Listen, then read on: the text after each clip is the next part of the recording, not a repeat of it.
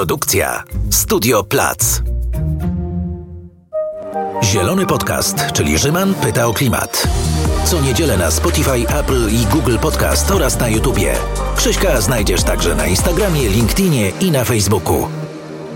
Krzysiek Grzyman, witam, a dziś będę pytał o spółdzielnie energetyczne. Gościem Zielonego Podcastu jest Krzysiek Ruciński z Coop Tech Poland. Witaj. Cześć, witam. E, no właśnie, spółdzielnie energetyczne. E, wielu o nich słyszało, niewielu widziało, bo są w Polsce dwie. A czym tak naprawdę są spółdzielnie energetyczne i czy są przyszłością polskiej energetyki? E, zasadniczo spółdzielnia energetyczna to, to jest taki twór, który pozwala ci wytwarzać energię dla siebie. Znaczy, na, najprościej mówiąc, bierzesz swoich znajomych, e, bierzesz przedsiębiorców, z którymi współpracujesz jesteś w stanie wytwarzać energię dla siebie. No i to dzisiaj jest bardzo atrakcyjne, dlatego że mając swoje zasoby energii, no, ta cena e, energii, którą dostajesz, jest niezależna od, od czynników zewnętrznych w znacznej mierze.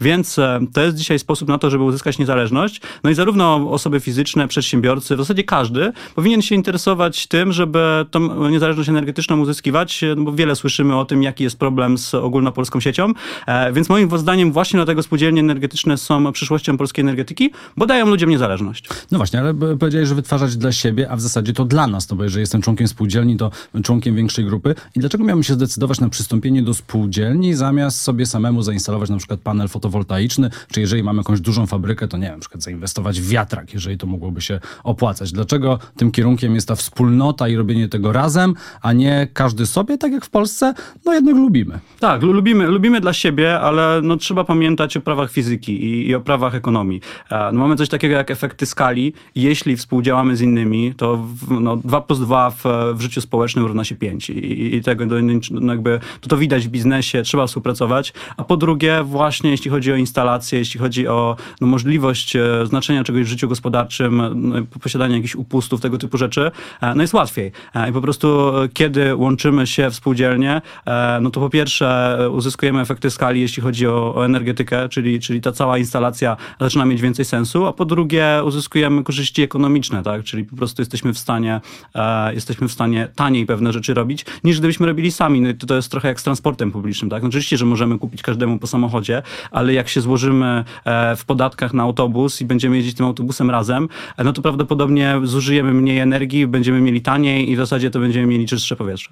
To, to powiedz mi trochę o przepisach, które teraz obowiązują, no bo zgodnie z unijną dyrektywą powinniśmy móc po prostu tworzyć spółdzielnie energetyczne. W Polsce zostało to wprowadzone w raczej taki koślawy sposób i tak jak wiele rozwiązań związanych z energetyką, szczególnie zieloną energetyką w Polsce, no niby przepisy są, ale one nigdy nie zachęcają do tworzenia pewnych rozwiązań, co też pokazuje liczba tych spółdzielni energetycznych działających, no bo w rejestrze, jak sprawdzaliśmy przed rozmową, są dwie spółdzielnie tak. energetyczne, mimo tego, że od dwóch lat można już je tworzyć. No właśnie. To pokazuje, jaki jest klimat tak naprawdę dla spółdzielni. No właśnie, kilka się tworzy, ale klimatu dla spółdzielni nie ma. I tutaj rozmawiamy o klimacie, ale też trzeba zadać sobie pytanie, dlaczego klimatu nie ma. I, i to jest pewna długa opowieść o tym, dlaczego e, na przykład, e, bo, bo zaczynając od początku, e, prawo dotyczące spółdzielni w ogóle wywodzi się z Ministerstwa odpowiadającego za rolnictwo. I teraz ono dotyczy obszarów wiejskich, obszarów i dotyczy wspierania rolnictwa. I to stamtąd wyszła inicjatywa. A ministerstwo, które żywotnie powinno być zainteresowane energetyką obywatelską, e, no nie zajmuje się tą kwestią, wręcz e, jakby no,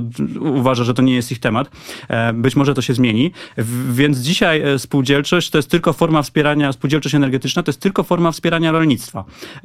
No i dlatego na, w rejestrze Krajowego Ośrodka Wspierania Rolnictwa mamy spółdzielnie, one są dwie, a gdyby ktoś chciał w mieście sobie taką spółdzielnię stworzyć, no to będzie miał podgórkę. Zresztą nawet na wsi jest podgórkę, bo ja mówiłem o niezależności. No i teraz e, od kogo to jest niezależność? No w znacznej mierze to jest niezależność od koncernów energetycznych. No i wyobraźmy sobie, że nie jeździmy nagle naszym samochodem na stację paliw Orlenu, tylko tankujemy u siebie w domu. No i teraz dlaczego koncerny energetyczne miałyby chcieć oddać władzę nad nami? No bo przecież e, władza nad cenami paliw, cenami energii to jest potężna władza. No i przecież dzisiaj między innymi o tym jest wojna na Ukrainie, e, więc ja opowiadając o spółdzielczości energetycznej mówię o tym, że to jest pewna niezależność od, od koncernów energetycznych. Tylko, że wiesz, koncerny energetyczne tak naprawdę nie powinny mieć tu nic do gadania, no bo to rząd stanowi prawo, a nie koncerny energetyczne, tylko że w Polsce Polsce niestety, no zawsze było tak. No tak, no to przecież, e, bo, bo, bo, bo gdybyśmy sobie naprawdę założyli silne spółdzielnie energetyczne i teraz szerzej nawet mówiąc o, o, o idei tego, że sami sobie wytwarzamy energię na przykład jako samorządy, no to, to daje duże przełożenie polityczne. No na przykład Konin, miasto tak, które było mocno scentralizowane, uzależnione od węgla, e, postawili sobie dużo paneli fotowoltaicznych, mają e, potężne OZE i nie są w stanie zby, za bardzo skutecznie tego sprzedawać, sprzedawać energii, ponieważ przepisy są tak złożone, że zawsze po drodze gdzieś musi być ten koncern energetyczny. Gdyby, gdybyśmy mieli przepisy, które pozwalają uzyskiwać samorządom, wspólnotom, firmom autonomię, e, no to e, na przykład Ministerstwo Aktywów Państwowych straciłoby część kontroli. No i, no i nie ma dzisiaj zgody na to, żeby w Polsce rząd centralny tracił kontrolę nad samorządami, nad wspólnotami. E, I de facto myślę, że to jest przyczyna, dlaczego te przepisy są takie zagmatwane, bo możemy porozmawiać o tym, jak, jakie tam są wymogi, szczegóły, ale myślę, że to nie, nie o to chodzi. Znaczy one są specjalnie postawione, ta poprzeczka jest postawiona tak wysoko, że przez dwa lata za wiele tych spółdzielni się nie udało stworzyć. Spełniliśmy wymóg, ale tak, żeby za dobrze nie poszło. Y, to, to może opowiedzmy trochę, ty znasz się na tym świetnie, Kooptech to w ogóle wydał poradnik też na ten temat. Można się zresztą zgłosić do Kooptechu, jeżeli ktoś chce stworzyć taką spółdzielnię energetyczną i podobno nawet bez prawnika da się to wszystko załatwić, bo, y, bo, bo procedury są znane. To powiedz, jakby to miało działać w praktyce. Na razie dotyczy to tylko mieszkańców terenów wiejskich i gmin wiejsko-miejskich do tysiąca osób. No to spora grupa, chociaż jak się spojrzy na zachód, to wcale nie taka spora, znaczy, do, do, bo spółdzielnie energetyczne mogą być y, dużo większe. No ale to co, zbierają się osoby, które mają na przykład kapitał, teren i chcą stworzyć spółdzielnię, czy zbierają się osoby, które mają tylko teren, ale też zapotrzebowanie na energię, a kapitału się szuka później, no bo to jest spółdzielnia. Jak to ma działać y, w praktyce, do kogo to jest hmm. kierowane, żeby nie wyszła nam z tego później w Polsce, jak to często wychodzi, taka para spółdzielnia, że tak naprawdę jest to forma prowadzenia firmy, ale pod przykrywką spółdzielni, bo są jakieś tam bonusy podatkowe. No to musimy wyjść e, właśnie, bo w Koptechu e, próbujemy odczarować spółdzielczość jako coś takiego, co jest e, jakimś reliktem PRL-u. Znaczy dla nas spółdzielczość to jest po prostu jedna z form prowadzenia działalności gospodarczej i teraz co jest istotą w ogóle działalności gospodarczej? Wspólny interes. E, no i spółdzielnia energetyczna to jest grupa ludzi, którzy mają wspólny interes w temacie energetyki i, i od tego bym zaczął. Znaczy, bo jeśli jest, nie wiem, jedna, jeden podmiot dominujący, to faktycznie znowu wchodzimy e, w warunki firmy, więc e, jeśli tworzymy spółdzielnię energetyczną, to zbieramy ludzi, którzy mają wspólny interes energetyczny energetyczny. Jaki jest wspólny interes energetyczny? No chcemy mieć tańszy prąd, znaczy no nie ma nic prostszego. E, no i do tego służy spółdzielnia energetyczna, żeby się dogadać i żeby mieć prąd tańszy niż e, mielibyśmy, gdybyśmy go kupowali e, po prostu z sieci. No i właśnie odnawialne źródła energii to nam umożliwiają, no bo spółdzielnie energetyczne dotyczą odnawialnych źródeł energii w różnej formie i właśnie dlatego na terenach wiejskich, no bo tam jest olbrzymi potencjał, tak? Mamy areał, mamy różnego rodzaju budynki i teraz czy to jest grunt, czy to jest coś innego, no, to, to, jest, to, jest, to jest skomplikowane pytanie, dlatego że no, musimy spojrzeć na strukturę odnawialnych źródeł energii. Znaczy w, w terenach wie, na terenach wiejskich mamy na przykład olbrzymi potencjał e, kwestii związanych e, no, w ogóle z, z odpadami, e, z, z bioenergią, tak, z bio, biomasą. Mamy kwestie fotowoltaiki, są rejony, które się do tego bardziej nadają. Mamy kwestię energii wiatrowej, w znacznej mierze zablokowanej, ale zobaczymy, co się będzie w, w tej temacie działo. Ale NFOŚiGW przecież ogłaszał także dofinansowania na kwestie związane związane z jakąś energetyką wodną nawet e, na terenach wiejskich, więc tych możliwości jest bardzo dużo. I teraz właśnie dlatego spółdzielnia jest, jest dobrym rozwiązaniem, bo ona pozwala zrozumieć lokalny kontekst. Znaczy zbieramy się ze swoimi sąsiadami ponad podziałami, zastanawiamy się, co jest w naszym interesie. Nie co jest w interesie rządu, co jest w interesie samorządu, nie. W interesie nas i naszych sąsiadów. I, i do tego służy spółdzielnia energetyczna.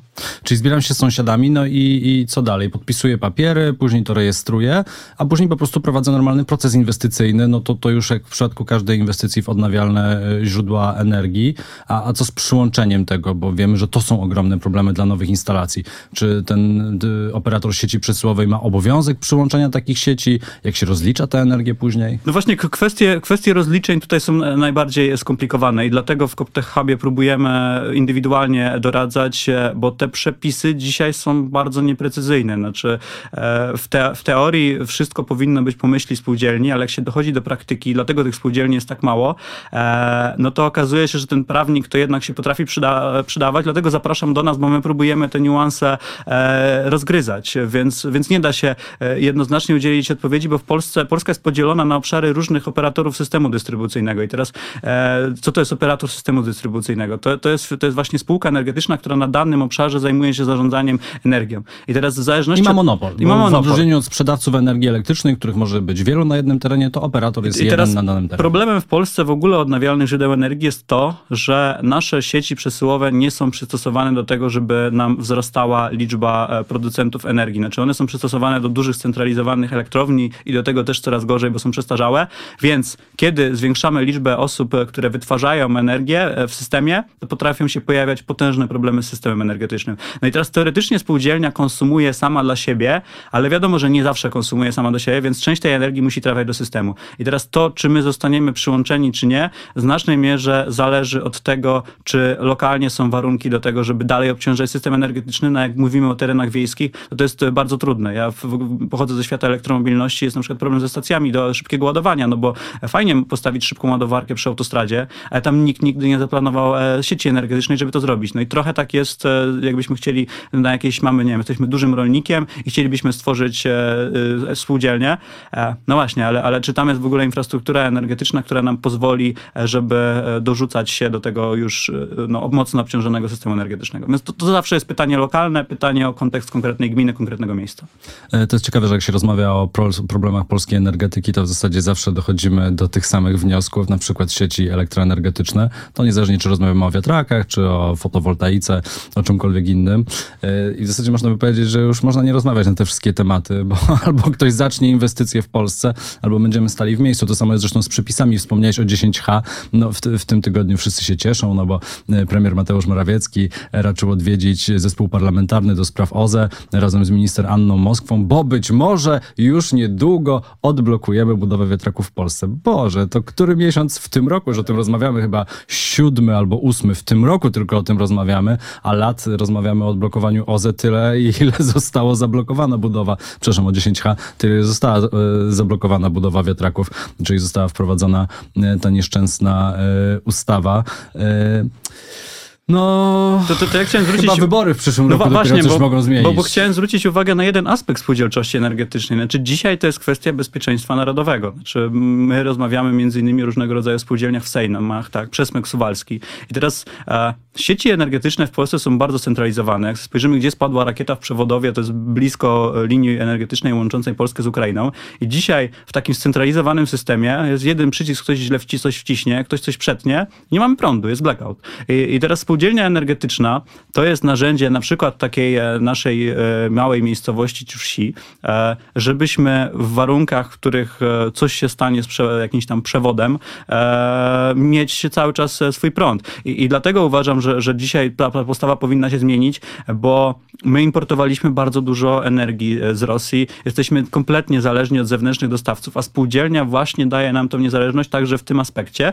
Więc na przykład na takim przesmyku suwalskim, no spółdzielnia energetyczna w skrajnych warunkach jest w stanie działać w warunkach odcięcia od prądu. E, I to jest moim zdaniem dzisiaj bardzo ważne, żeby decentralizować naszą energetykę. Zresztą jak posłuchamy przedstawicieli NATO w ogóle, to, to oni mówią coś takiego, że jeśli my sami sobie nie zapewnimy odporności infrastruktury krytycznej, a infrastruktura energetyczna jest infrastrukturą krytyczną, no to nie będziemy, nie będziemy w stanie jakby przyjąć skutecznie pomocy, no bo wyobraźmy sobie, że gdzieś tam w województwie warmińsko-mazurskim przestaje działać prąd, bo, bo jedną elektrownię odcięto. No, dlatego na przykład na wyspach szwedzkich, e, które są gdzieś tam na Bałtyku, tam e, jest kompletnie zdecentralizowany system energetyczny. Nie da się jednym atakiem wyłączyć takiego systemu i, i, i, i ludzi, którzy nie są przekonani do kwestii klimatycznych, e, w ten sposób bym przekonywał do spółdzielni energetycznych. To jest po prostu stabilność, niezależność i dlatego się warto dogadać z sąsiadami. I, w Szwecji patrzyłem na przykład członkowie Wojsk Obrony Terytorialnej bardzo aktywnie, bo w Szwecji można każdego zlustrować. Znaczy obrona terytorialna łączy się ze spółdzielniami energetycznymi, bo pozwala działać e, w okrążeniu. I w Polsce też bym chciał o tym tak e, rozmawiać, żebyśmy przestali widzieć jakieś mury, które nas dzielą i zaczęli myśleć tymi wątkami szerszymi. Jak spojrzymy na Finlandię, dokładnie w ten sposób myślą. Jakby kwestia niezależności energetycznej jest częścią polityki obronnej.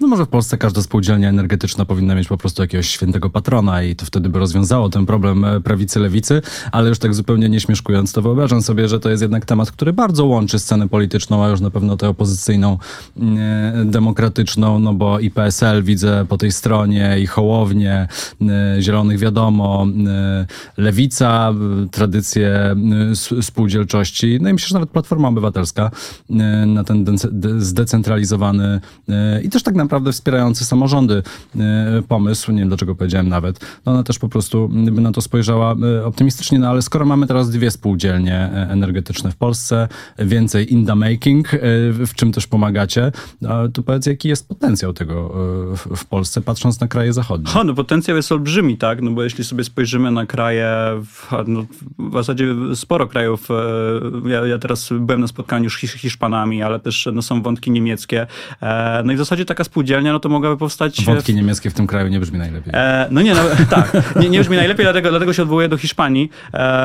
E, i no, no, de facto każda jakaś lokalna wspólnota mogłaby sobie taką spółdzielnię założyć, no więc tyle może być spółdzielni, jest lokalnych wspólnot. Oczywiście to zależy od właśnie jakichś tam lokalnych warunków energetycznych. Na resę wyobrażam, że w Polsce jakby społeczności rolniczych jest bardzo dużo, ale kiedy odblokowane zostaną przepisy i to wejdzie do miasta, no to, to, to, to możemy na, na, w swoim osiedlu zrobić spółdzielnię energetyczną i każde osiedle. No więc e, tyle może być spółdzielni, ile w Polsce jest e, osiedli, ile jest e, wspólnot. E, natomiast właśnie chciałem zwrócić uwagę, że to nie jest tak, że to jest polska specyfika i dlatego byłbym ostrożny co do takiego optymizmu, co do polityki, e, dlatego że w, nie wiem, w Hiszpanii, we Włoszech czy w Niemczech e, to także nie jest tak wszystko wspaniale, że koncerny energetyczne po prostu oddają tym spółdzielniom pole. E, no, rozmawialiśmy z Hiszpanami, są interesy jakieś tam geopolityczne związane z Afryką, tak, Kup, trzeba kupować ropę, trzeba kupować e, konkretne rzeczy e, i, i, i nie tak łatwo się wcale odpuszcza energetykę. E, koncerny cały czas wymyślają różne rzeczy, więc idzie wszystko świetnie w parlamencie, po czym nagle w Hiszpanii się zmienia coś w ustawie, że właśnie trochę pod górkę mają te spółdzielnie.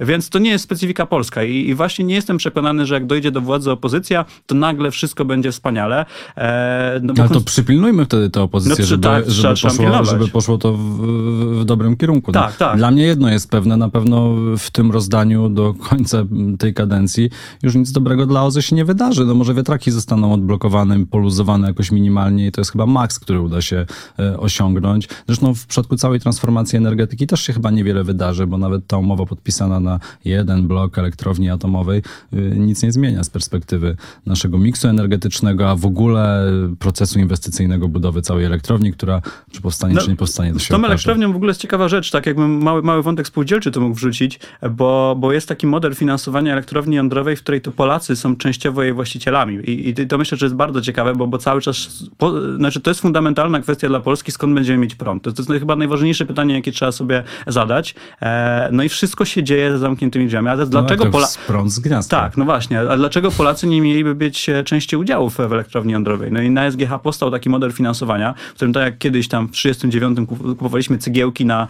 e, na, na czołgi i inne rzeczy, to, to dzisiaj to jest fundamentalna kwestia dla bezpieczeństwa Polski, ale w ogóle dla dobrobytu. I, i być może w takim modelu, no nie spółdzielczym, ale takim, że częściowo jesteśmy właścicielami, także powinniśmy finansować elektrownię jądrową, po to, żeby nie być zależnym całkowicie od, nie wiem, koreańskiego, amerykańskiego, no nie wiem, Solarz tutaj, Jacques chce wchodzić e, w energię jądrową i to znowu jest jakaś dyskusja panów e, w, garniturach, niezależnie od nas. Więc to jest, bo, bo, bo, bo przecież spółdzielczość energetyczna to jest część szerszej koncepcji energetyki obywatelskiej e, i tak naprawdę mm, w tej całej spółdzielczości chodzi też o pewną demokrację, no bo demokracja energetyczna to to jest koncepcja, w której kontrolujemy energię, kontrolujemy e, po prostu swoją lokalną społeczność i trochę no jakby mniej nas obchodzi to, co myśli jakiś koncern, co się dzieje w Arabii Saudyjskiej, czy co e, ktoś powiedział na Nowogrodzkiej czy Wiejskiej. To jest bardzo ciekawe, co powiedziałeś. Też czytałem o tym modelu, który został zaprezentowany własnościowym e, i finansowania energetyki jądrowej. I on jest ciekawy, no bo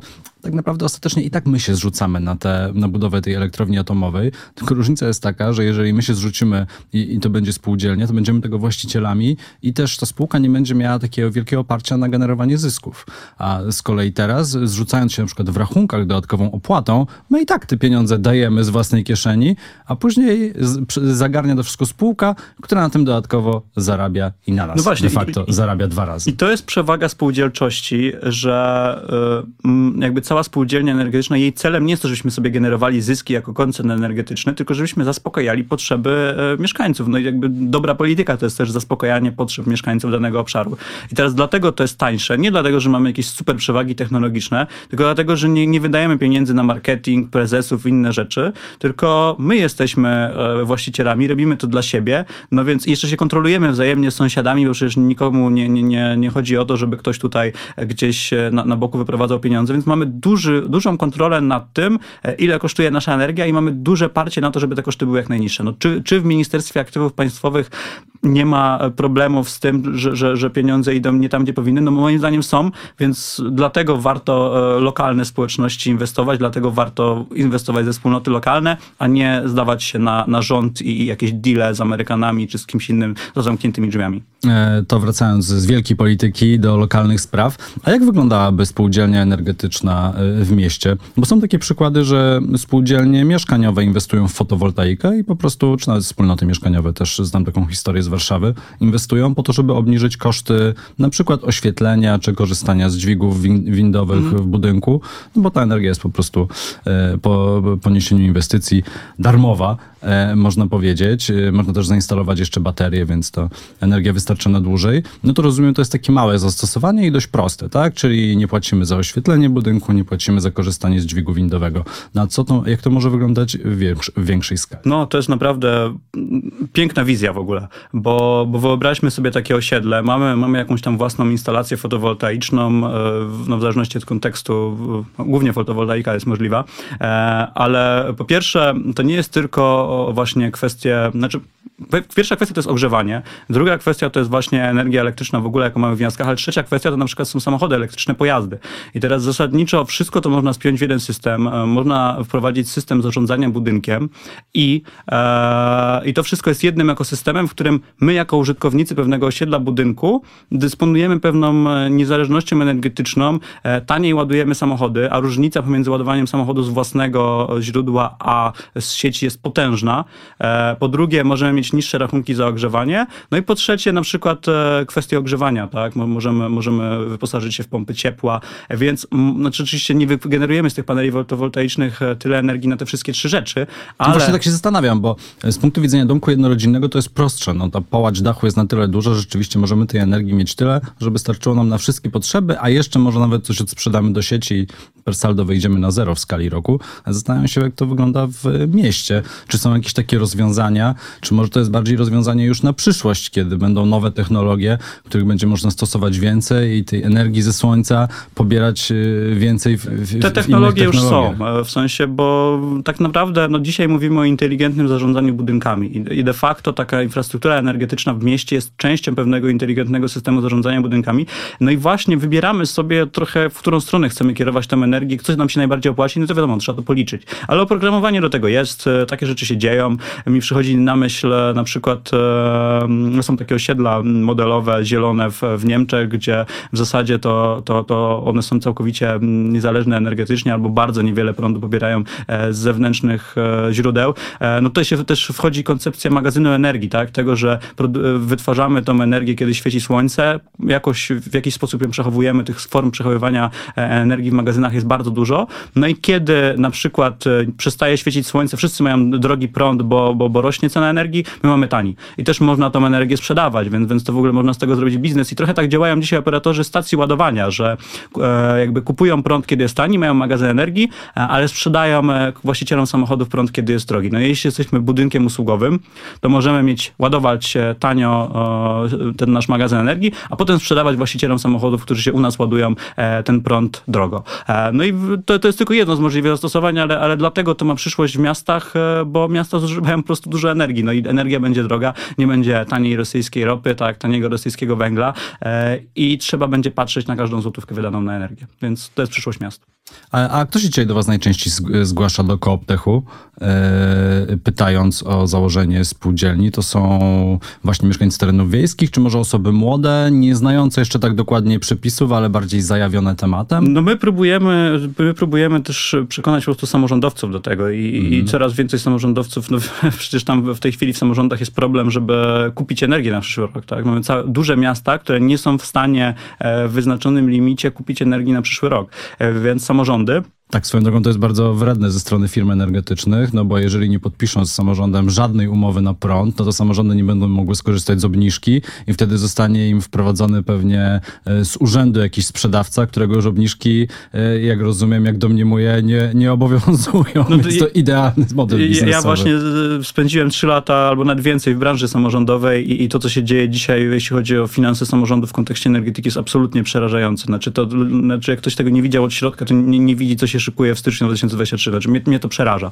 E, ale wracając, e, ja na przykład wczoraj byłem na Jazdowie w Warszawie, e, bo, bo tam jest koncepcja tego, żeby, żeby w jakiś sposób połączyć szkołę z okolicznymi budynkami i wykorzystać potencjał dachu tej szkoły. Więc zarówno ludzie interesujący się zieloną polityką, czy w ogóle jakimiś takimi kwestiami klimatycznymi w dużych miastach się zgłaszają, ale zgłaszają się samorządowcy z wszelkich możliwych stron, bo to w ogóle idzie w poprzek polityki, bo jak jest problem, że nie mamy pieniędzy na utrzymanie szkoły, to naprawdę nie ma znaczenia, czy to jest zielone, czerwone, czy inne. Po prostu szukamy, e, ratujemy się. E, no i oczywiście dużo rozmawiamy z firmami, no bo e, ta cała transformacja, cała ta idea spółdzielczości, ona ma sens i ona jest tym lepsza, im lepsze narzędzia też elektroniczne wykorzystujemy. I my między innymi tym się zajmujemy, że współpracujemy z różnymi firmami, testujemy ich narzędzia i na, za pomocą tych narzędzi pomagamy różnym podmiotom, które chcą zakładać spółdzielnie energetyczne. To, to jest jakby ta, ta część tech w naszej spółdzielczej działalności, że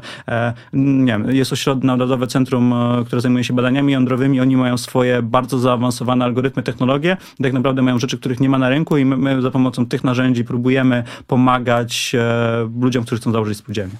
E, to jeszcze jedno pytanie na koniec o pieniądze, pewnie dość ważne. Jak sobie wyobrażam z perspektywy na przykład, e, e, no, czy to banku, który miałby udzielić kredytu, no to jest to dość bezpieczny kredyt, tak? No bo wiadomo, energia zawsze będzie potrzebna, szczególnie jeżeli to jest na własne potrzeby jakiejś społeczności, no to mm, to się za, za bardzo nie zmieni. Ale też z punktu widzenia wydawania środków unijnych, tak mi się wydaje, że to jest dość dobry kierunek, no bo bardzo efektywny, tak? Spółdzielnie powstają na te własne potrzeby, e, mają niższe koszty, nie mają założonego tego celu czysto biznesowego, czyli zarabiania pieniędzy, mm. tylko po prostu realizowania ważnych potrzeb, a ponieważ transformacja energetyczna jest no, na agendzie, można powiedzieć, poza bezpieczeństwem najwyżej dzisiaj, w zasadzie też jest bezpieczeństwem, więc no jest właśnie. na równi e, z, z, z, innymi priorytetami Unii Europejskiej, e, to, to super, nie? Szkoda tylko, że mamy zablokowane KPO no, na przykład. Tak, ale właśnie, ale, ale ja uważam, bo, bo my się zastanawialiśmy w elektromobilności, jak to rozwiązać. Znaczy właśnie dlatego, że mamy zablokowane KPO, jakbym był inwestorem prywatnym, to, to dzisiaj, gdybym miał włożyć w coś pieniądze, zresztą robię to w ramach swoich skromnych możliwości, inwestowałbym w transformację energetyczną i właśnie w tego typu rzeczy. Dlaczego? Dlatego, że ja po prostu nie wierzę, że to się może nie zwrócić. Znaczy, tu, tu, tu, nie, ma, tu nie ma nic, oczywiście jest kwestia czasu, ale dzisiaj mamy niepewne rynki i dzisiaj kwestia e, transformacji energetycznej e, i wchodzenia w partnerstwa. Ja, ja w ogóle samorządom e, byłem wielkim orędownikiem partnerstwa publiczno-prywatnego. Znaczy, uważam, że dlatego, że samorządy dzisiaj mają problemy, inwestorzy mają dużo pieniędzy, bo zarobili na kryzysie, warto dzisiaj się przejść do samorządu i zaproponować im, czy, czy nie ma jakiegoś modelu finansowania w partnerstwie publiczno-prywatnym, tego, żeśmy w ogóle przetrwali tą zimę, a samorządowcy są w znacznej mierze desperowani, ale to oczywiście nie jest kwestia tego, że będziemy te samorządy wykorzystywać, tylko to jest obopólny interes. Znaczy biznes inwestuje w coś, co ma długotrwałą perspektywę zysku, a samorząd rozwiązuje bieżący problem. I, i uważam, że w ogóle powinniśmy w, ze względu na brak środków unijnych zacząć angażować duże środki prywatne do ratowania kwestii tego, żebyśmy, nie wiem, w ogóle mieli oświetlenie na przykład tej zimy, bo, bo to wcale nie jest takie pewne w wielu gminach wiejskich. Budżety są tak puste, e, że jeśli nie zaangażujemy kapitału z rynku, to, to ja nie widzę za bardzo finansów samorządowych. Bez środków unijnych finanse samorządowe nie istniały, środki unijne są wstrzymane. E, czy zostaną odblokowane? Nie wiem. E, no, uczestniczyłem jeszcze miesiąc temu w zamykaniu kilku PKS-ów w Polsce ze względu na to, że samorządy już nie były w stanie wysupać ani, ani złotówki. To jest kompletne przeciwieństwo tego, co się dzieje w Europie, bo przerzucamy koszty na zwykłych mieszkańców I, i, i moim zdaniem także biznes na tym straci, jeśli, jeśli nie, nie dorzuci się do ratowania sytuacji przed kryzysem. No, co, co jest tym wszystkim najgorsze, oczywiście w wyborach, które się odbędą w samorządach w 2024 roku, e, zapłacą za to samorządowcy, od których w zasadzie nic nie zależało, no bo co oni mogli, mogli zrobić, jak mieli związane ręce? Wpływy podatkowe e, mniejsze, e, środków unijnych nie ma, prąd podrożał, ma ustawową cenę. Co, co mogą zrobić w tej sytuacji? Ja się boję tutaj tak na koniec tego, że ktoś przerzuci winę na Unię Europejską, a, a tu trzeba pamiętać, że, że to właśnie Unia Europejska próbuje nam pomóc. Tak? To, to Unia Europejska rzuca olbrzymie środki na rozwój tej spółdzielczości. Gdyby nie Unia Europejska, gdyby nie fundusze unijne, to w ogóle by tych spółdzielni nad jednej by nie było. E, i, I trzeba o tym pamiętać, że to oni nas próbują uratować od zależności od rosyjskiej ropy, od rosyjskiego gazu właśnie tymi środkami, a nie jest tak, że nasz rząd nas tutaj bohatersko broni, bo e, no, nasz rząd sprowadzał węgiel ze, ze średnią skutecznością i, i ten węgiel jakoś powoduje awarię e, w, w elektrowniach węglowych, bo nie był przystosowany w ogóle do takiego słabego węgla. Także pamiętajmy o tym, e, kiedy idą wybory, e, że to nie Unia Europejska jest winna. No ja tam się do końca tego nie boję, że to będzie zrzucone na Unię Europejską, bo tak na przykład było z tą słynną kampanią żarówkową, gdzie pokazywano, ile to się zrzucamy na system ETS i może wyglądało to na billboardach strasznie, że polityka unijna nas tyle kosztuje, nas konsumentów, ale z drugiej strony dzięki temu powstały świetne raporty pokazujące, na co są przewalane pieniądze w Polsce z systemu ETS, że na żadną transformację, więc no zawsze się to odbija. Oczywiście to trochę trwa i może rzeczywiście w cyklu przedwyborczym nie ma na to za bardzo czasu, żeby w te tak zwane niuanse, które wcale niuansami nie są, bo są sednem sprawy, wchodzić. No ale z drugiej strony poznajemy też prawdę o tym, jak działa nasze państwo w ostatnich latach. Krzysztof Ruciński z Koop Poland był gościem Zielonego Podcastu. Bardzo Ci dziękuję za rozmowę. Dzięki wielkie. A Zielony Podcast teraz także do zobaczenia na YouTubie. Krzysiek Grzyman, do usłyszenia i do zobaczenia. To był Zielony Podcast, czyli Rzyman pyta o klimat. Co niedzielę na Spotify, Apple i Google Podcast oraz na YouTubie. Pamiętaj, żeby subskrybować kanał. Nie przegapisz żadnego odcinka.